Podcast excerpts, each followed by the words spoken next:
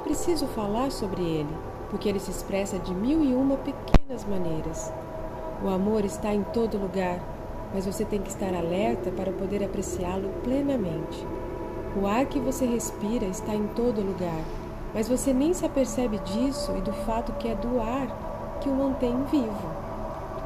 Não deixe nada passar despercebido para que você não perca a alegria e o brilho da vida. O amor começa pequeno e depois cresce mais e mais. Quando você ama verdadeiramente uma pessoa e ela também o ama, a fé e a confiança são recíprocas. Mantenha esse amor fluindo e não deixe que nada interfira.